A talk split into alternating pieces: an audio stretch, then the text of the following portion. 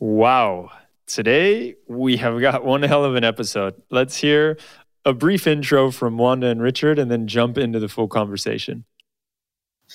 I'm Wanda Munoz. I'm based in Mexico and I'm part of the Human Security Network in Latin America and the Caribbean. And I work on assistance to victims of war, the rights of people with disabilities, and humanitarian disarmament.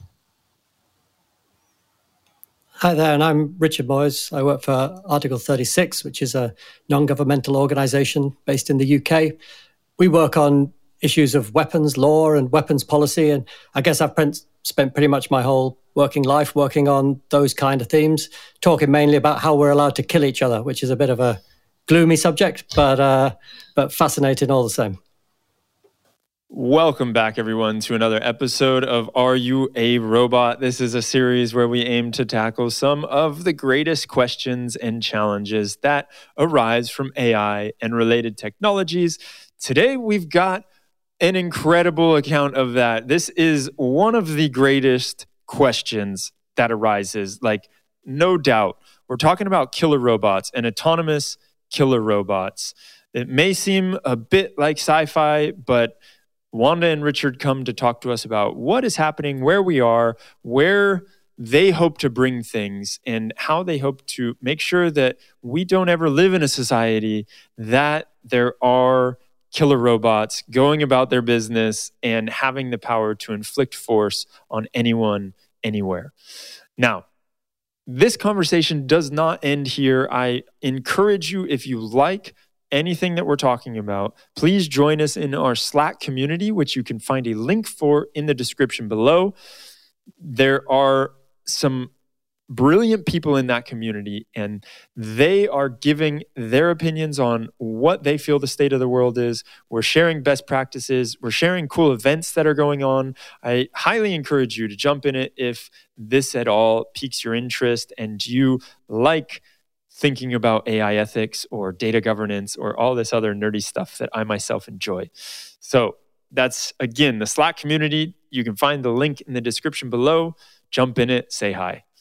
Last but not least, I want to give a shout out, a huge shout out to our sponsors, Ethics Grade.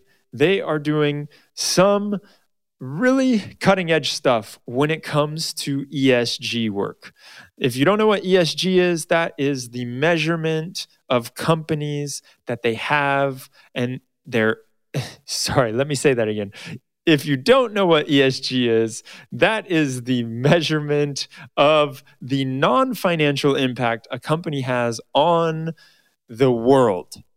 And what Ethics Grade is doing is they're going around and they're gathering all of this data to be able to rate companies on their data governance, on their AI ethics programs, and a slew of other pieces. You can download scorecards of these different companies that Ethics Grade has rated, and you can compare the two or three, or however many you would like to compare.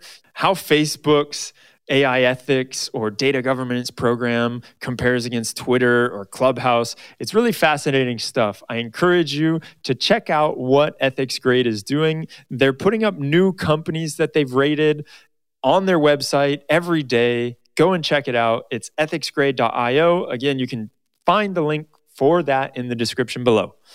Without further ado, let's talk with Wanda and Richard about killer robots. Are you a robot?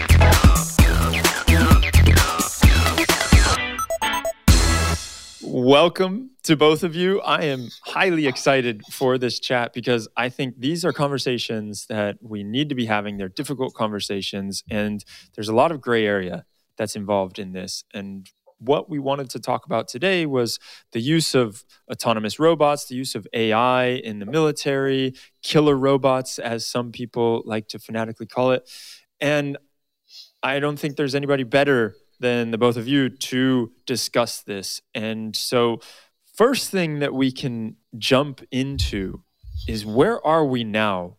And what is the current situation? Because there's probably a lot of us that think the military or the governments are doing a lot of stuff. We've seen lots of different displays of uh, maybe drones or or uses of autonomous weapons in the news and we've heard about it.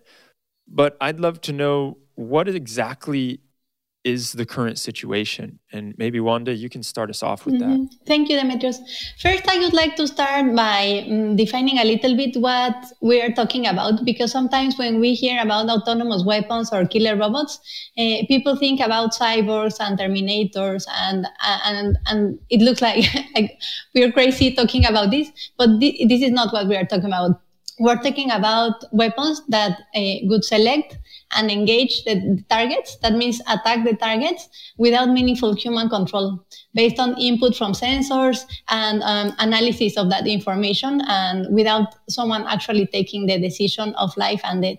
So this has, of course, a lot of problems from different perspectives that we can come back to that later, no? But from ethics, international humanitarian law, human rights, security, etc.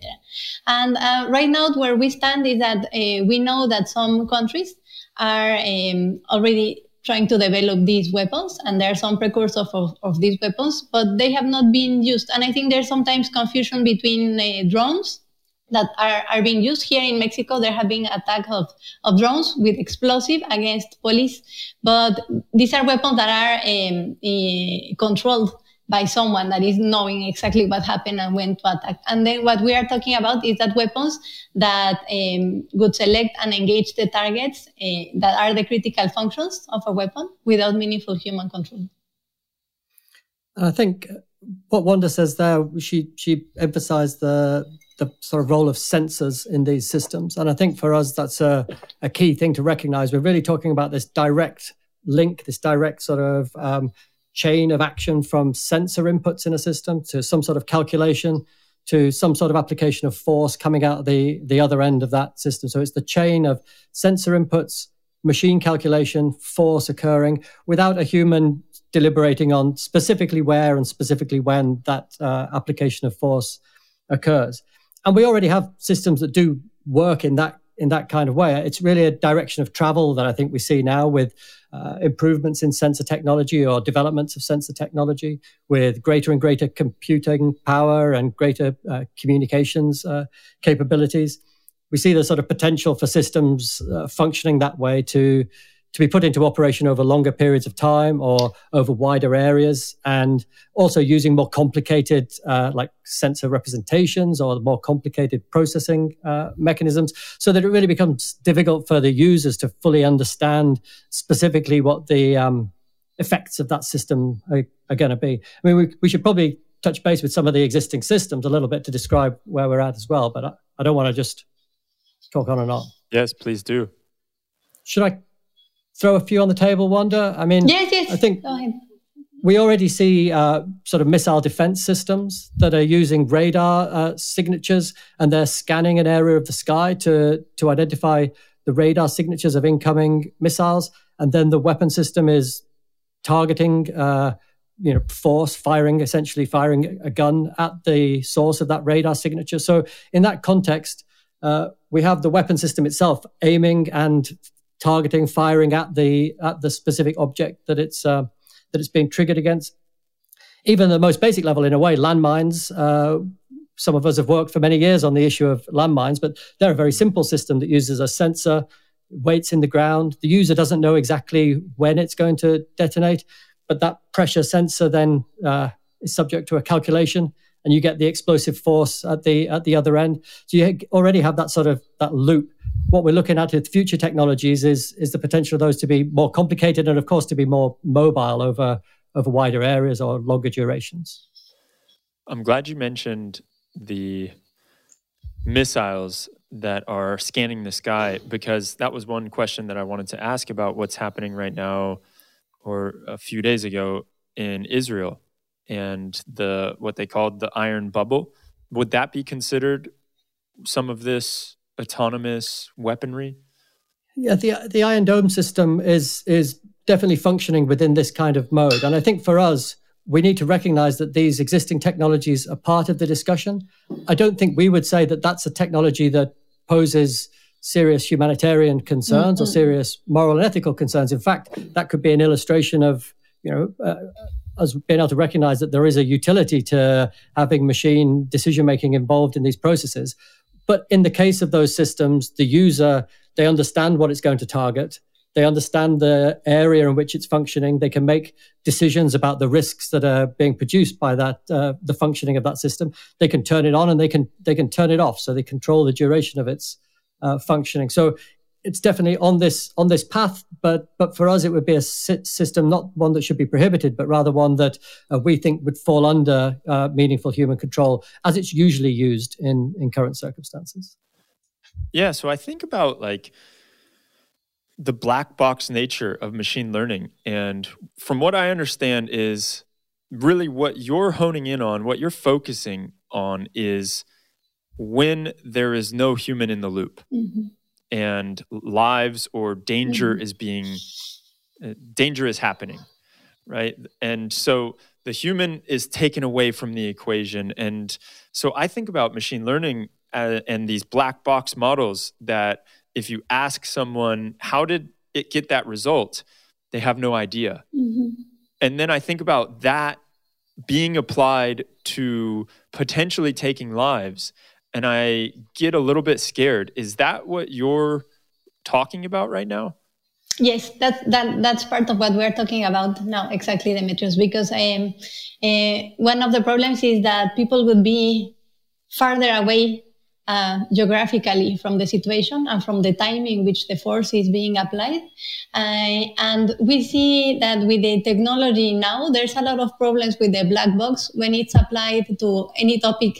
But we have seen the uh, the consequences in health, in education. There's a lot of concerns of how this is being used uh, in law, in law enforcement. So how can people even consider about using this uh, for uh, for life and death situations? There's also the the question of accountability because with the black box uh, as you as you said we cannot really explain why a decision was taken instead of another one. So if a civilian is killed or a civilian uh, target is uh, a civilian is uh, infrastructure is a target uh, who's going to be responsible if we cannot even explain why the machine took this decision and not a different mm-hmm. one? So this is one of the many issues that are raised. So is it only that? Because uh, I, I wonder about where you draw the line. I know that AI and machine learning is being used more and more every day in the military. And there are ships that need less crew. There's airplanes that, or fighter pilots that can do much more. And because they're leveraging AI, mm-hmm. but there is the, ultimately, there's a human in the mix. So is that where the line gets drawn when there's no human in the mix? That's where you say, whoa, we mm-hmm. need to really take a step back and make sure that this is not happening for these reasons because i think about all of the the horror stories i've heard just with machine learning classifier models mm-hmm. gone wrong mm-hmm. or mm-hmm. something that like we were you were talking about like bias in mm-hmm. certain applications of the of the different mm-hmm, mm-hmm. machine learning that is out in the mm-hmm. wild right now and how poorly it's performed and these are not life and death exactly but yeah mm-hmm. we are talking about life and death here and so is it just that in your eyes it's okay to leverage it as much as possible as long as there still is that human that's making the final decision Mm, I could say that AI, we are not against the use of, of AI uh, in the military, uh, just like as a blanket statement, because it can really, it can be useful um, to support and to inform decision making. But it should not be a machine that is deciding when to apply the force or not. Uh, and I'm glad also that you mentioned the issue of bias, because that is also one of our concerns that, um, as you know, I think it's being widely it, I mean, not not as wide as I wish, but it's even uh, it's being discussed more and more. And I'm sure you know about the Netflix documentary "Coded Bias" that is bringing mm-hmm. light into these issues and putting it more uh, out out there for the general population. But uh, I would like to, to give one example, for example, from the work that has been done by Joy uh, Buolamwini and the MIT lab. And they found that in facial recognition, the the, the error for the recognition of white men is 1%. And for the recognition of dark skinned men is 19% and for the recognition of dark skinned women is 35% of error. So this is just one example of bias. And then if we take it that this kind of technology could be used in life and death situations is really uh, unacceptable. There's also uh, recently that I, I read that there was some um, company in the military that was trying to pitch their products uh, for the use of AI in this in this kind of, of, of, situation. And during the example and the presentation they were given, the, the machine mistook a tree for a person. So these are like real real concerns. And sometimes when we hear the from the military or defense industry, it looks like you know AI is this great amazing thing that will solve all the problems, and it is not. And we are already seeing all these problems, as I mentioned, uh, in employment, in housing. That's why, for example, there have been some moratoriums against the use of facial recognition uh, by police in the US because of all these problems. Mm-hmm. So if, if this is unacceptable for these other issues and for these other rights to employment, to health, to education, why is it not unacceptable or why should not it be, uh, you know, banned when it's the right to life that is on the line? Mm-hmm. I want to touch on something that you mentioned, Richard, about the future applications of this and how it's gone from being a landmine to now where we're at. And what are the future applications of this? What is what can we expect?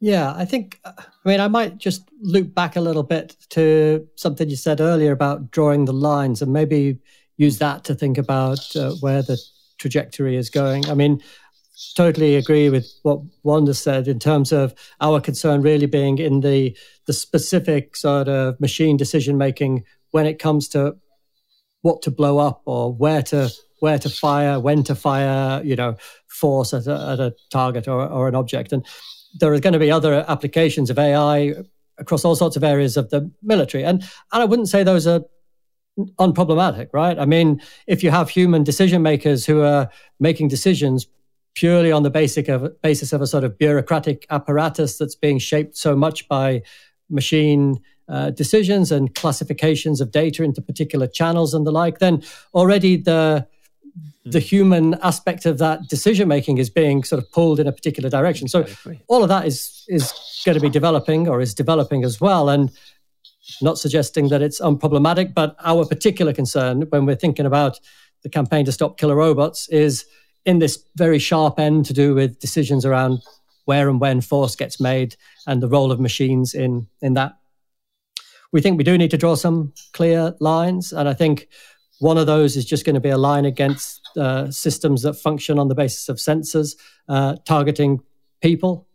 I think if you take the targeting of people by systems that use sensors as a sort of you know basis for decision making, take that off the table uh, altogether, then many of the issues around bias and the like, you take those off the table at the same time in some of their worst um, implications because the most pernicious aspects of this would be if we start to suggest that machines can divide people into goodies and baddies, right? We're going to say our machine system can say they're a military combatant, they're the people we can target, and our machine is going to say they're a civilian. And already, you know, you can imagine how that starts to fix down identities and labels in a certain way combatants are going to be what? People with beards and mustaches and darker skin. And before you know it, you know, instead of that human in the moment decision about whether somebody can be targeted or not, you've you've embedded all sorts of uh, potentially very problematic assumptions into the way that systems systems work. So, just a blanket rejection of systems targeting people.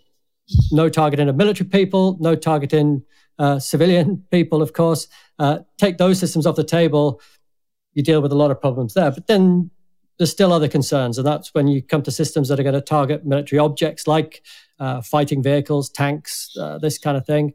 Um, you still need those systems to be controllable by the people that are using them. The person who's using them has to be able to make a meaningful decision about uh, the use of that system.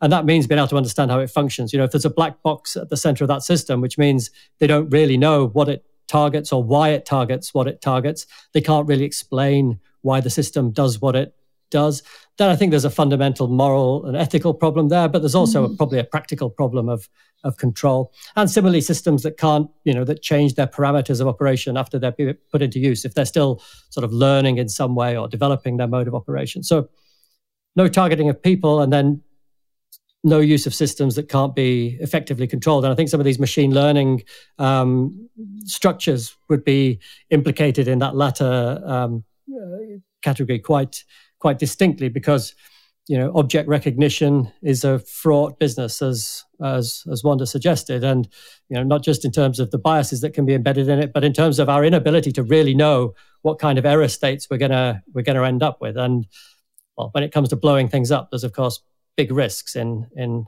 going in that direction mm-hmm. I, may I may I comment on something that you said, Richard? Um, I'd like to come back a little bit to the part on what would what could we say about this from an ethical perspective? Um, because I think there's one aspect of ethics where that is what we have been discussing mainly so far.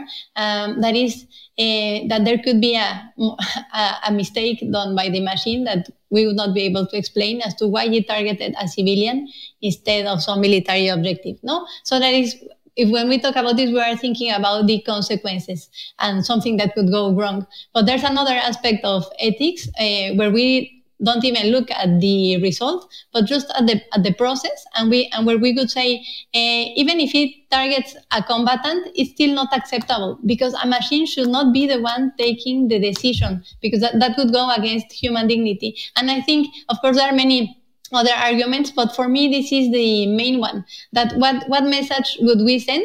Uh, no, if we if we say like people, we value your life solely that you know just leave a machine to do it and i think we don't want to live in a society like that and many of us that are in the campaign uh, i think are of, of this view and this is why we're uh, working on this. Um, and just uh, let me add something else quickly. I, this is uh, something I wanted to mention too, because I think initially when some of us heard about uh, autonomous weapons and the sensors and AI. It's a little bit of a scary topic because we, I am not an engineer. And so we feel like it's a little bit difficult to approach.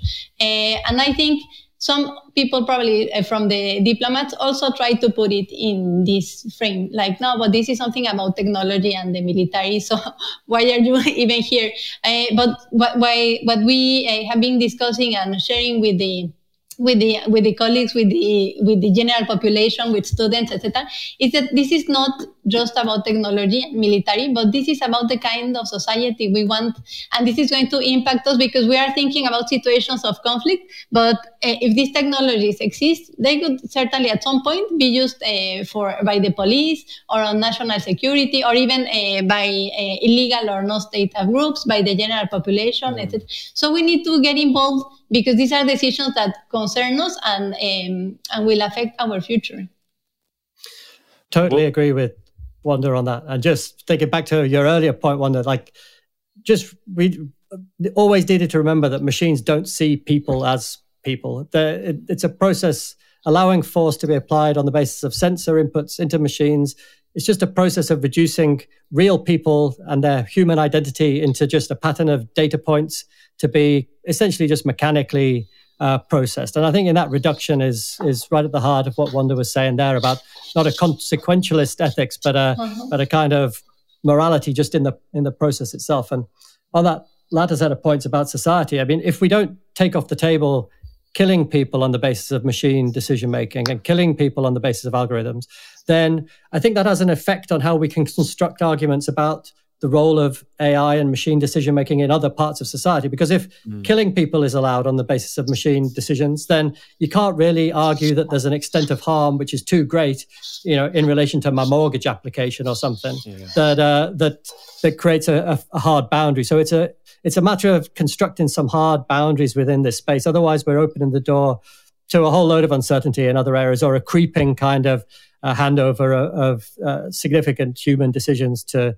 to machinery at the end of the day. So this is just doubling down on Wanda's point that there's implications from these discussions in this weapons space, which is often put to one side.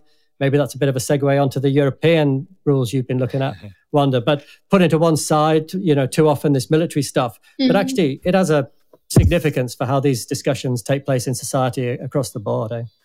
Before we jump into the European Union stuff, because I do want to get into that, to your point, Wanda, and letting it become something that is used by potentially police or mm-hmm. the government on its own citizens. Uh, I wonder about this and and also drawing this hard line and saying that we don't want the technology to do this.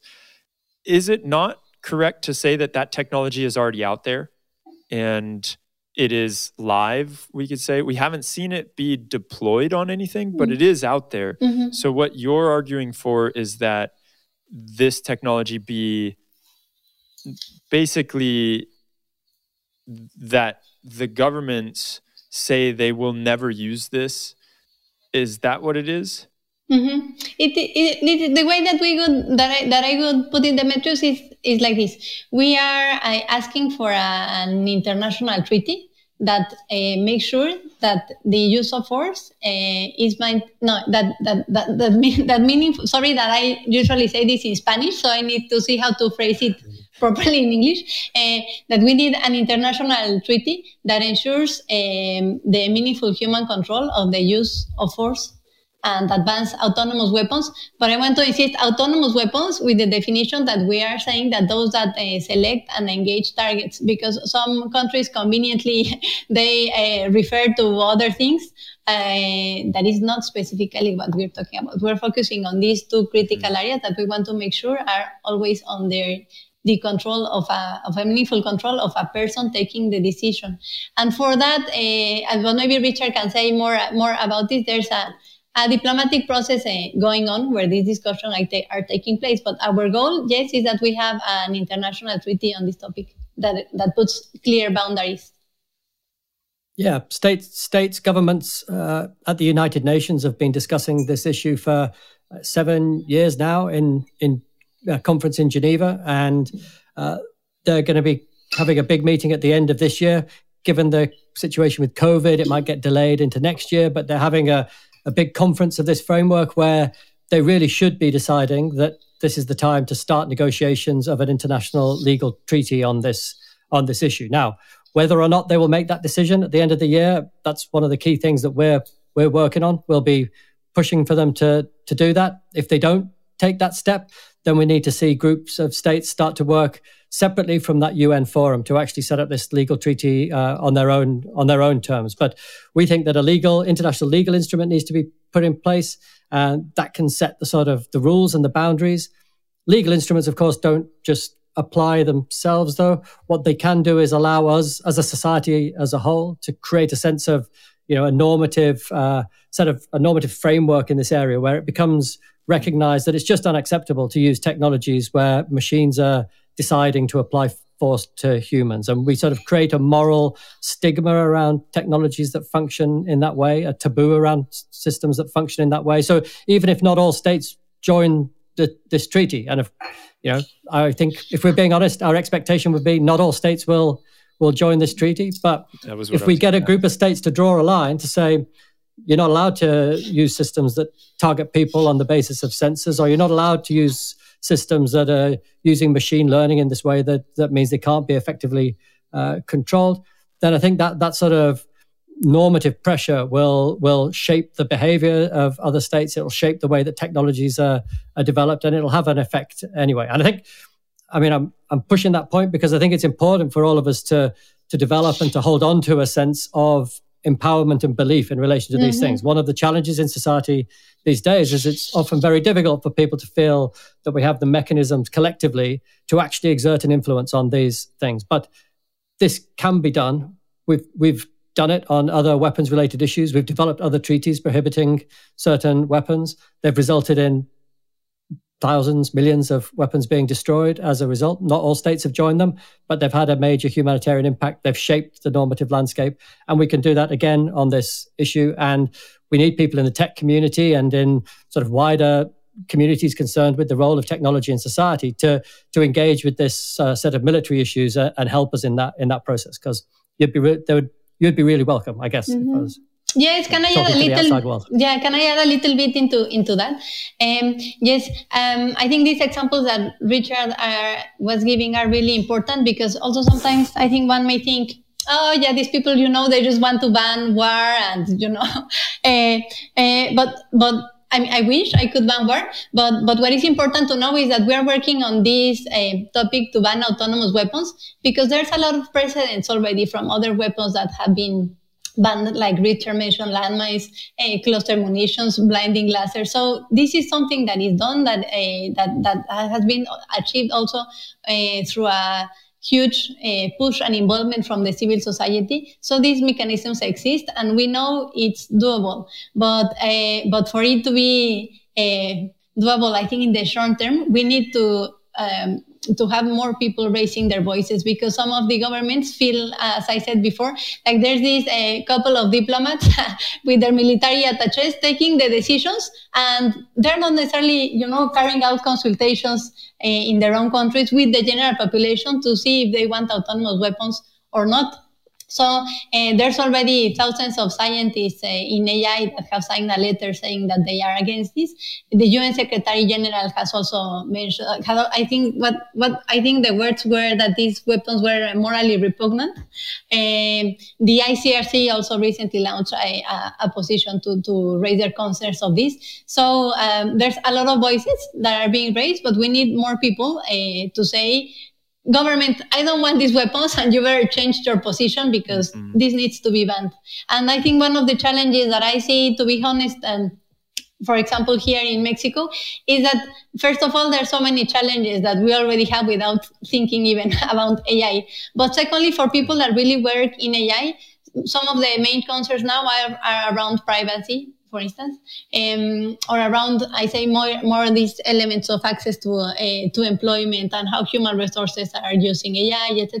And this sounds like something too far away from the reality, but it is not. So I, I really encourage people to, to, to look for us, to look at the website uh, stopkillerrobots.org and, and join the conversation because these, these decisions are going to be taken taking anyway. So either we participate and we influence them, or they're going to be taken by other people who probably don't have the same human rights concerns like we do.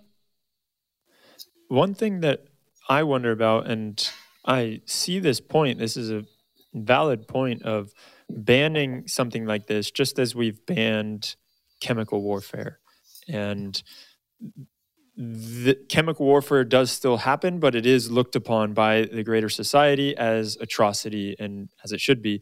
And these countries that decide to not sign a treaty if a treaty were to come into play, does that not give them a leg up on the rest of the world? Is this not like going to start or maybe it's already in in the process of having some kind of AI or autonomous weapon arms race? Yeah, uh, I think. Um, I mean, we. I, I wouldn't think that uh, taking off the table the potential to have machines making decisions to kill people should be uh, a sort of crippling disadvantage from a military perspective. I certainly think we need to be working to shape a sense in society that that that can't can't be a, if you know a military disadvantage. If it let me let me formulate let me formulate this uh, again. I feel it's it would be a, a shame for society if uh, it's considered a disadvantage to take having machines decide to kill people off the table. If that's where advantage lives in the world, if if you gain an advantage in the world we're living in because you're prepared to have machines kill human beings and other people aren't, then we're saying that the sort of social and political advantage lies with a sort of form of brutality and and barbarism, and that's not technology taking us to a better future. That's technology taking us to a very dark uh, future and one which we should be extremely wary of in its sort of underpinning social and political political implications. Now, I don't think we want to really use the specter of a sort of dystopian future as the basis for this for this work, but we definitely don't want to be um, given a sort of sense of uh, of of belief that the the political foundations of our shared future lie with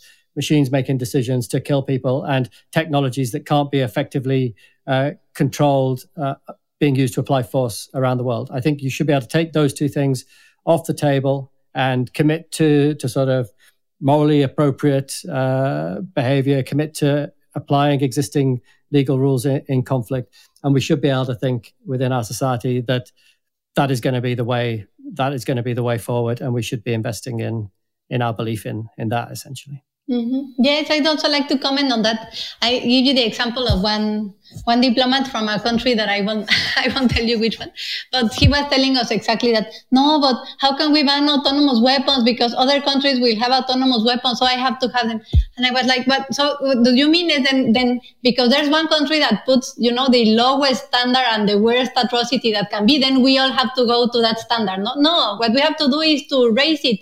And as we said before, this is what we uh, have seen, for example, from the landmines before they were banned I don't have the exact numbers in, in mind, but there were countries that were using them, that were producing them. And then with so many years after, after the ban, uh, there, uh, even the countries that have not signed the treaty or ratified the treaty are not using them anymore because the, because exactly there's the, a collective understanding from the international community that this is unacceptable. So yes, there's a one or two countries that uh, still have them but it's nothing compared to the situation in which we were before because there was this uh, force from an, from the largest number of countries and from the civil society that said this is unacceptable. So we need to be looking at how we raise that standard not everyone going lower to the worst uh, uh, countries that don't care about human rights even if they say they do. And also just to put, to put it out there that there's a with the arsenal of weapons that there's already a, that already exist in the countries how many times can we kill the humanity? Do we need do we need to add something that it's not even a human but a machine that also now can kill humanity? There's all all these things need to be discussed as well. Yes. So this is not necessarily my viewpoint but i feel the question must be raised because I'm sure you've heard it as you are going about this initiative and trying to act, uh, create change. And I imagine some people have said, well, when you have these robots, or, and I'm thinking in my head about a drone swarm, and someone says, okay, and they, first of all, well, there's two parts to this. One person just presses a button and releases a drone swarm. And how is that different than pressing a button and releasing a missile? But then the other piece of this that I can't stop thinking about is if this drone swarm can go in and it will go into a building and maybe kill a few civilians, but also hopefully kill someone that is the right target. How is that different right now than the missiles that are being fired at buildings and there's hundreds of civilian deaths. But you get the right one and so then it makes it all worth it. You get that target that you were looking for but they were inside of a housing complex. So the difference is there. I i imagine you've heard people talk about that and i'd love to hear what you have to say about it. Well i mean a couple of thoughts from my side. First of all th- there's a lot of um, unpleasant and unacceptable things about the way that force is conducted in the world today with the weapons that we've got, right? It's not the problems of violence in the world are not confined to future technologies, but they're they're also deeply embedded in the way that we think it's acceptable to blow up uh, buildings in densely populated areas and to bomb and bombard uh, areas of, you know, containing huge numbers of, of civilians and causing large numbers of, of, of casualties and a deep harm. Um, I think in relation to the the sort of points of difference here, one of them does go back to the point Wanda made earlier in my uh, earlier in my mind, which is a which is about uh, the process, the idea of processing a, a human through uh, through this sort of machine recognition and reduction to a to an an object. Um, that that has a sort of moral um, component to it that is deeply problematic. It suggests that we can embed into technologies these identity identifications, these identifiers of who's a goodie and who's a baddie. And I think we need to be very careful of that direction of, of travel. There's sometimes, I think, in this discourse, a, a tendency to to imagine that violence is something that can be perfected. And if only we just program the machines to do violence perfectly, then actually it will be a, a better future that we're we're moving towards. But to my mind, violence is always a product of some kind of human failing, right? And I think that we as people uh, we have failings, and we have failings as individuals and failings as a as social, you know, social units. And I think we can't expect violence to be conduct to to be undertaken absent some of some of that. We can't perfect it. We can't do it perfectly. We can't decide for all time that this is how we know what a baddie looks like and this is how we know what a goodie looks like because we've done that in the past in our societies. We've created bureaucratic structures to identify certain people as uh, you know appropriate to be taken away and killed uh, in various regimes at different points in time, different signifiers a couple of us on this call have been wearing uh, wearing glasses, right? I think under the Khmer Rouge in Cambodia, wearing glasses was a indicator that you were not trustworthy for the revolution, and and you know you could be killed on that basis. So it's not like as a society we haven't had these sort of the belief that we knew now what the indicators were by which we could tell goodies from baddies. I think there's a sort of deep hubris potentially in thinking that, well, we've learned from that, and now we can just program it into a to machine and, and leave it there. So I think that underpinning ethical um, sort of component is is still at the heart of the the point of difference here.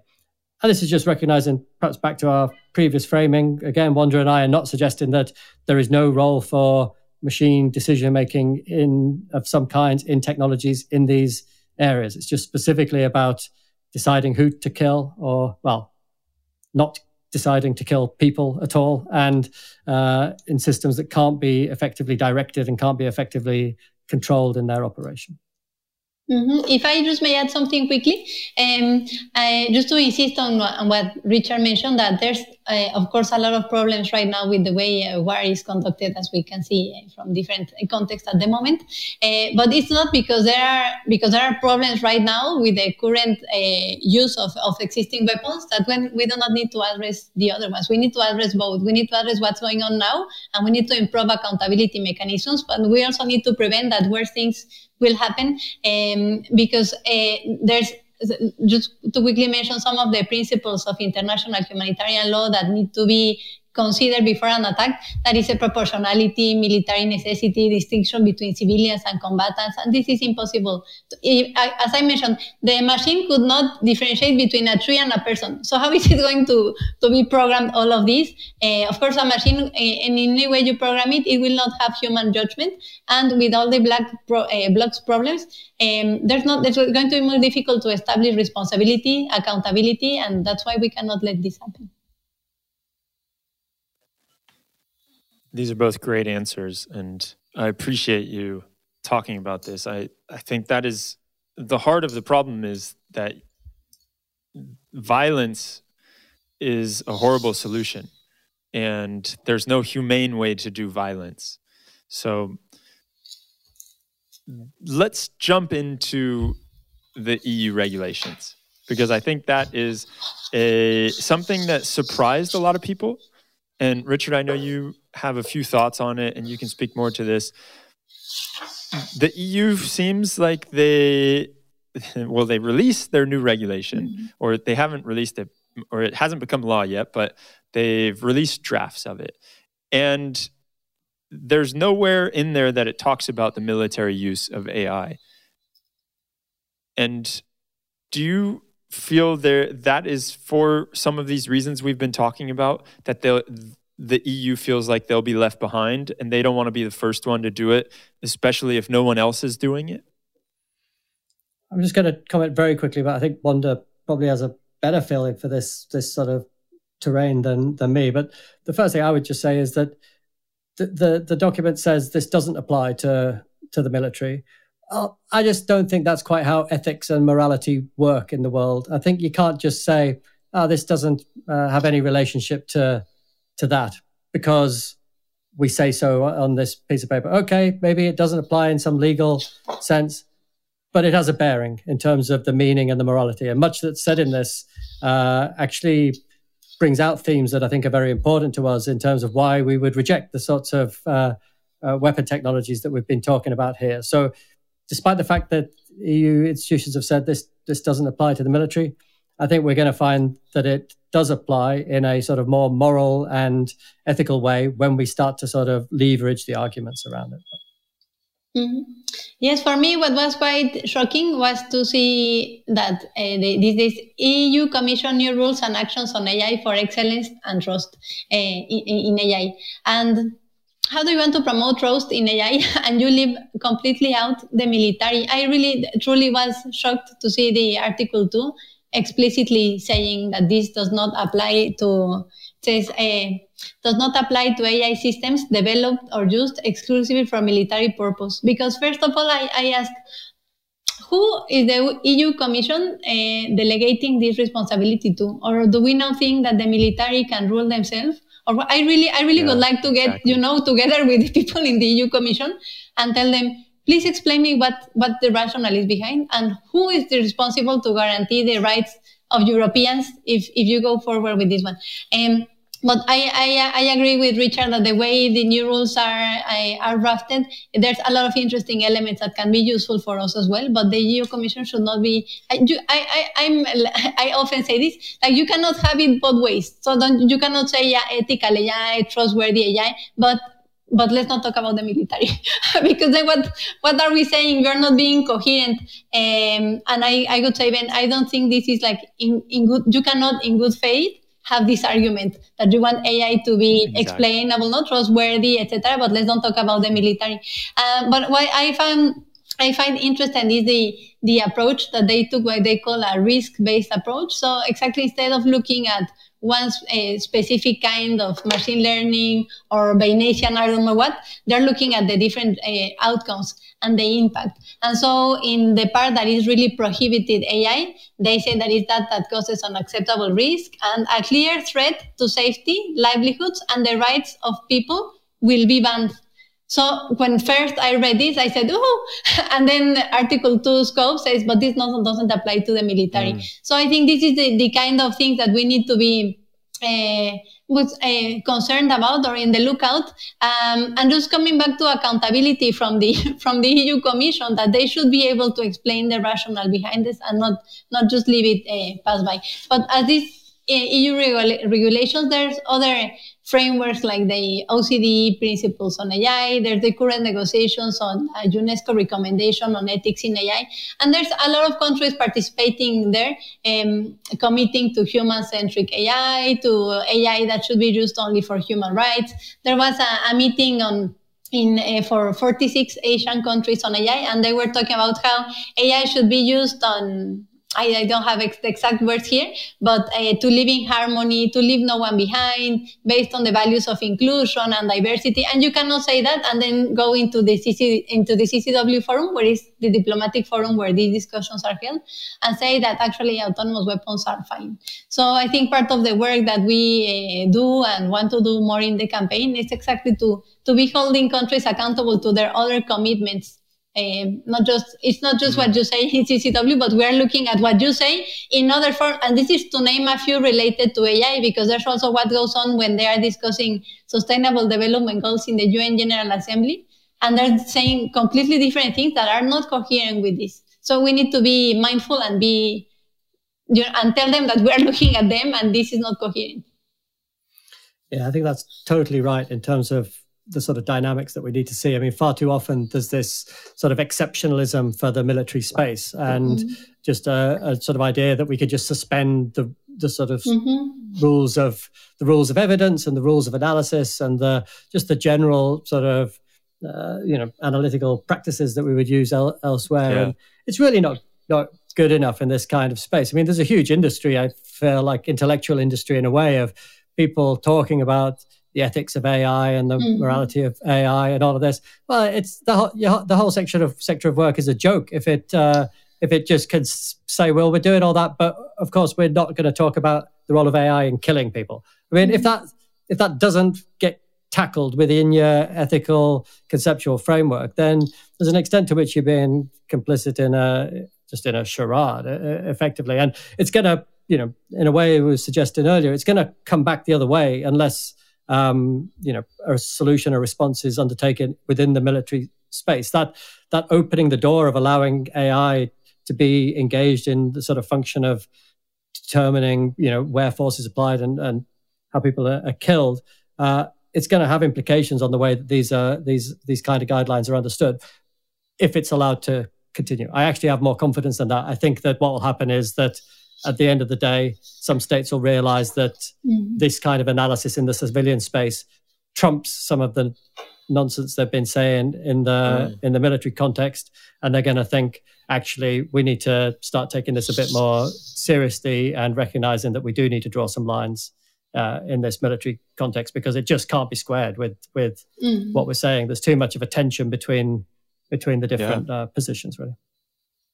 It's such a great point, and talking about how this is the most high risk that you can get and you're just leaving that one out conveniently. Mm-hmm. But then we're going to put some tight regulations on other stuff that is not uh, specifically made for killing mm-hmm. and taking lives. Mm-hmm. So it's a little, little bit hypocritical yes. to think that way. No, even not a little bit, very hypocritical. I even was thinking, or is it that the EU, the EU Commission says that the military the European military is developing this we- or is planning to develop these weapons, but they won't be used in Europe. So what do we care?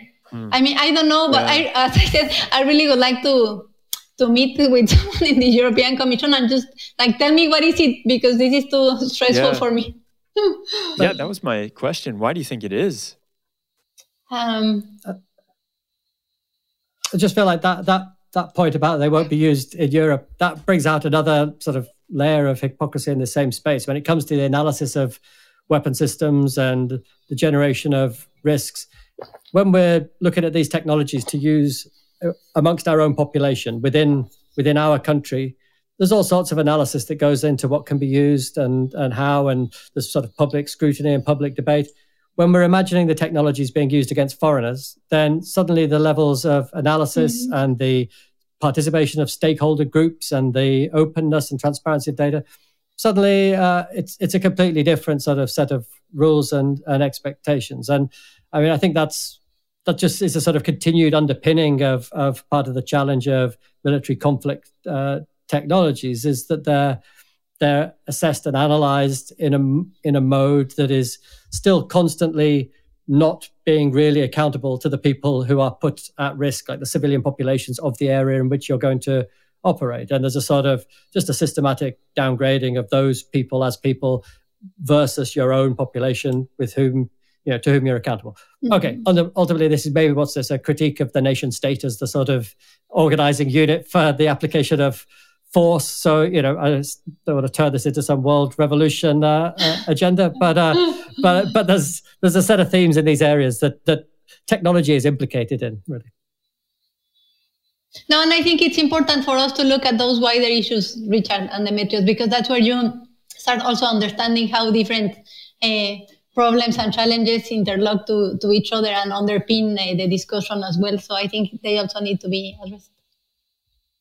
So let's talk for a minute about the people that are creating these weapons. And you mentioned before there's a list of over a thousand scientists who have signed something saying that they don't want to be a part of it.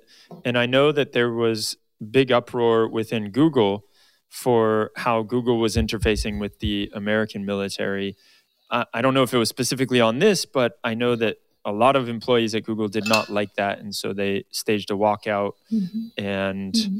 I'm not sure what happened after that, but that was the big news. And and so people that are working on this, is this something that they need to be whistleblowing on? Is this something that they should be raising flags about if they're being asked to work on this? How do you see progress being made in that aspect? Yeah, I think they're they're a key community, I think, for for us in in, in many respects, right? Um, I think we we want to see companies, uh, individuals and companies expressing support for prohibition on, on uh, weapon systems in this in this area. So supporting the development of new international law. So if companies can make commitments not to develop uh, these technologies and can speak up in favor of international uh, rules, then I think that's really valuable uh, valuable to us. And sort of in getting engaged with analysis and perspectives on the on the technologies too, and the the challenges that they that they would pose if they're put into into use in these kind of in these kind of functions because you know we are still talking a sort of future orientated set of issues and there is a challenge to developing argumentation in relation to sort of technology and the sort of future of technology difficult enough developing international treaties prohibiting weapons that that straightforwardly uh, exist but in you know in the context of anti-personnel mines in the context of cluster munitions there were individual people, there were communities, but there's people who could stand up and they could say, I experienced the harm from this directly, right? I lost my leg. I've lost my child. I've lost my partner from the, from this harm. And so this sort of sense of engagement from an affected population was very important. You don't have that in the same way when you're orientating towards the towards the future. So really the voices of the people who understand the technology and can speak to the the sort of the sense of moral um, concerns that exist within the technological technology sector and in the tech development sector. I think they're really important to us, and they should be very powerful voices in this debate. Have already been very powerful voices in this debate, and we're really appreciative of the extent to which uh, that community supports regulation and and and constraints on these military uses, recognizing that there's no sense that that's going to curtail the positive and productive development of technology and AI in any way, right? We're only talking about not killing people through the use of machines. It's not going to, you know, you can, it's not going to affect what algorithms can be scripted or anything else. So, yes, that is a great answer. And now I'm, we're coming to the end of our time. And I would like to talk about just for a minute the black market of this and how there will be treaties there or let's imagine that things do get passed and we understand this is not okay to being used and it going back to your point richard about yeah society does not like this but they still get used within terrorism situations or just uh, I think about like gang wars or these kind of things and and there is a black market for it.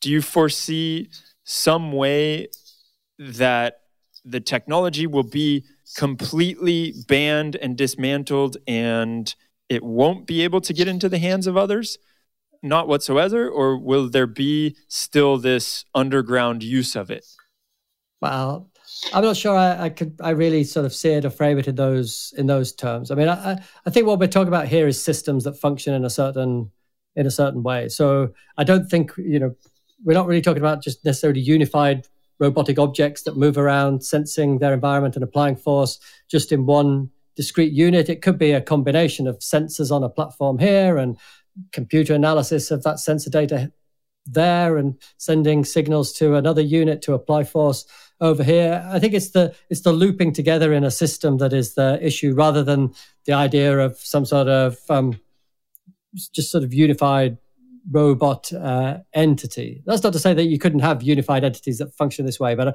I just don't see them being, uh, you know, I don't see them being a sort of black market uh, commodity that confers any any real advantage on you. Well, overall, like you said earlier on chemical weapons, there's always probably going to be people who breach um, rules. Sometimes people are going to build their identity a little bit out of breaching rules by looking like they're rejecting norms. But we just need to put our confidence in in the sort of strength of the the overarching position. Finally, I think my main concern in this space is not terrorist groups or you know rogue actors. It's major militaries who are looking at the world and thinking about state peer to peer conflict and how to marshal a sort of mass effect against each other. And it's it's those fantasies that are driving the development of technologies and thinking in this area, really. And it's in that space that we we we need to have uh, the effect first and first and, and foremost. So I think if we can tackle this at the state level, um, that's where the, the bulk of the concerns really lie. And let me hmm. also please give an example that I like to share, uh, like to look at how a treaty can support uh, or, or, prevent, uh, respond to these kind of issues.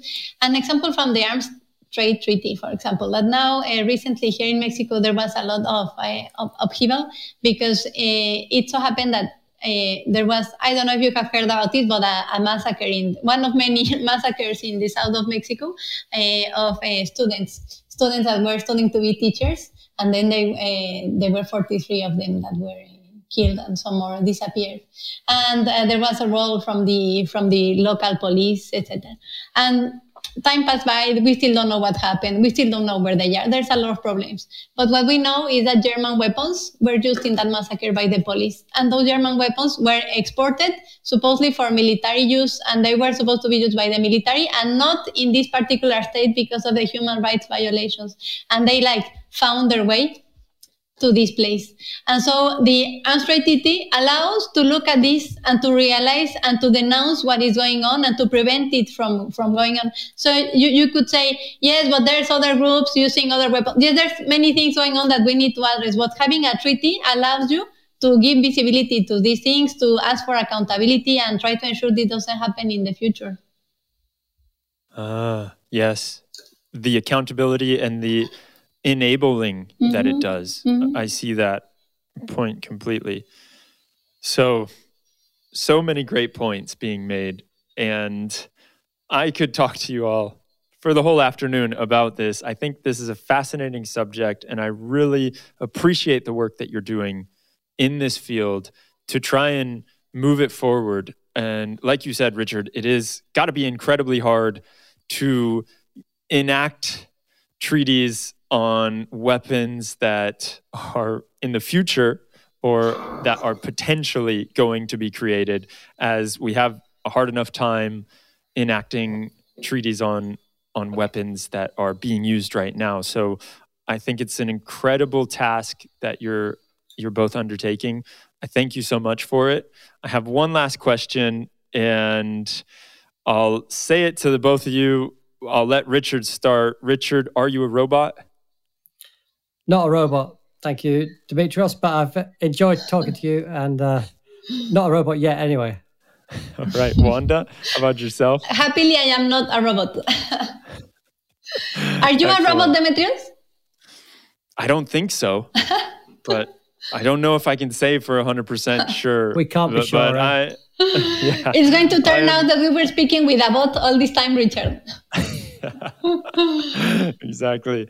Yes. Well, thank you again. This has been wonderful and really all the best for this project and this movement. If anyone wants to continue and reach out to you, what's the best way to do it and get involved in this project? They can contact us through websites. Uh, we're at www.article36.org, also stopkillerrobots.org. That uh, and if you like anyone listening to us in Spanish, SEHLAC, S-E-H-L-A-C dot org. And on Twitter at, at RJ Moyes. Uh, I don't know what's the name. Help me out. Uh, at underscore, is it? The line? Yeah. Yeah. yeah at underscore. underscore Wanda, M-U-N-O-Z. Perfect. We'll and we'll throw all of that in the show link or okay. the show notes too, so that people can just click on it, make it easier for them. But Thank thanks you. again, y'all. Thank you, Demetrios. This has been awesome. Thank you, Richard. Thanks a lot.